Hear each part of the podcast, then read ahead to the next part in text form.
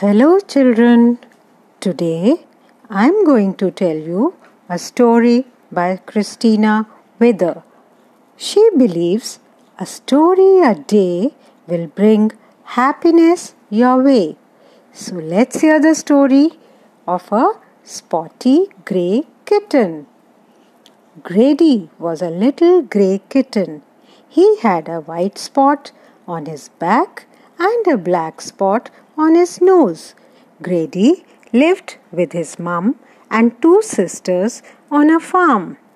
Grady's sisters were white with black spots. Both of his sisters were very good. Grady was the naughty one. He was always getting into trouble. Grady was very adventurous. He wanted to explore the farm. One day he went out into the farmyard to see what was in the big wide world. Grady said to himself, I am not afraid of anything. Suddenly, a big monster rode out of the garage and sent Grady spinning into the bushes. He did not know what had rode past. He picked himself up and decided it was time to go home. Grady looked left and he looked right, but there was nowhere that looked like home. He was lost. Oh dear, Grady thought. Now what shall I do? He walked across a field and suddenly he stopped. There, in front of him, was a furry white animal with spots on its back.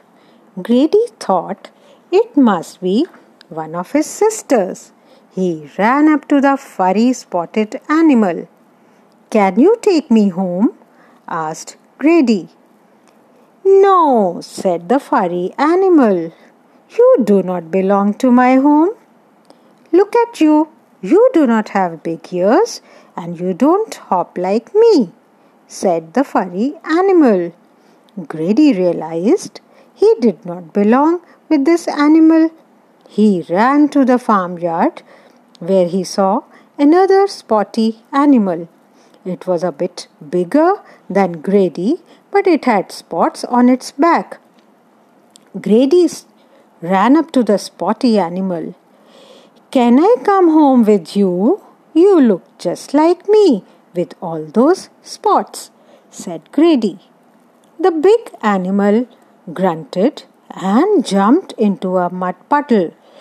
I have mud spots on my back. Come and roll in the mud if you want mud spots, said the muddy, spotty animal. No, thanks, said Grady. Grady ran away again. Grady was getting worried now. He saw another spotted animal. This animal had a loud voice. Ruff, ruff, said the voice. Can I help you? Grady just nodded. He felt himself being lifted up and carried away. A spotty dog had found Grady he scratched at the front door. A little girl opened the door. She jumped up and down. She was so happy to see the spotty dog and the kitten. She took Grady right back to his mother. She was lying in a basket in the kitchen. Grady saw his mum and his two sisters. Grady listened to their soft purring. Purr, purr, said the other kittens. They were happy too. Grady was put back in his basket. He felt happy as he snuggled up with his family.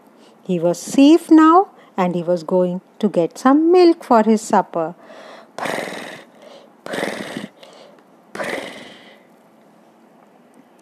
Now, children, put on your thinking cap and tell me who was that hopping furry animal with big ears? And the muddy spotty animal who grunts. Thank you and bye bye, children.